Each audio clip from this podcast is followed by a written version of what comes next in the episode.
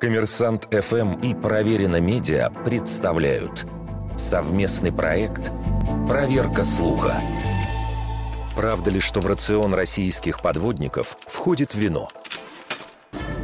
Сообщение о том, что моряки, несущие службу на атомных подводных лодках, ежедневно получают порцию сухого, как правило, красного вина, можно найти в достаточном количестве – Разные сайты пишут о разном объеме и приводят несколько версий того, из-за чего возникла такая традиция.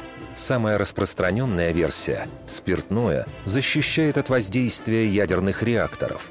Действительно, в последней редакции правительственного постановления о продовольственном обеспечении военнослужащих указано – сухое вино в количестве 100 мл в день полагается сразу нескольким категориям военных – причем не только морякам атомных лодок, но и всем, кто служит на атомном надводном флоте, а также разведчикам ВМФ и акванавтам.